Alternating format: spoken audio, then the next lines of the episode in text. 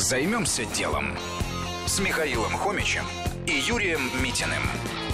История о бизнесах на приключениях в комнате. Три основателя бизнеса «Клаустрофобия» – Богдан Кравцов, Сергей Кузнецов и Тимур Кадыров – подсмотрели идею бизнеса за рубежом. Точнее, в Венгрии. Суть развлечения проста. Вас помещают в комнату, откуда надо выбраться, решив множество логических головоломок. Все это называется квест. На запуск первой комнаты ребята потратили около миллиона накопленных рублей.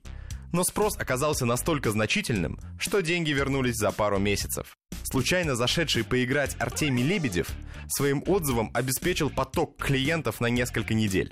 А дальше начался буйный рост индустрии квестов. Россия вдруг стала лидером мирового рынка.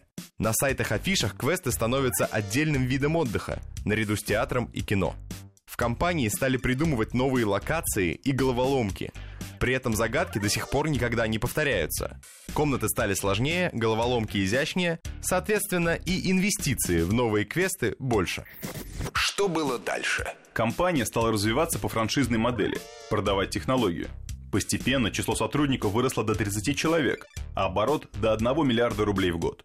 Собственных квестов у компании более 40, франшизных более 400. Теперь основатели вкладываются не только в квесты, но и так называемые перформансы.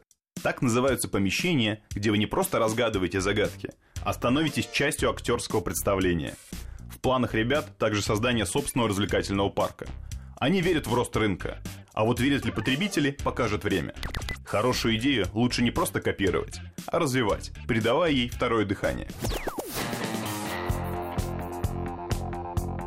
Займемся делом. На радио Вести ФМ.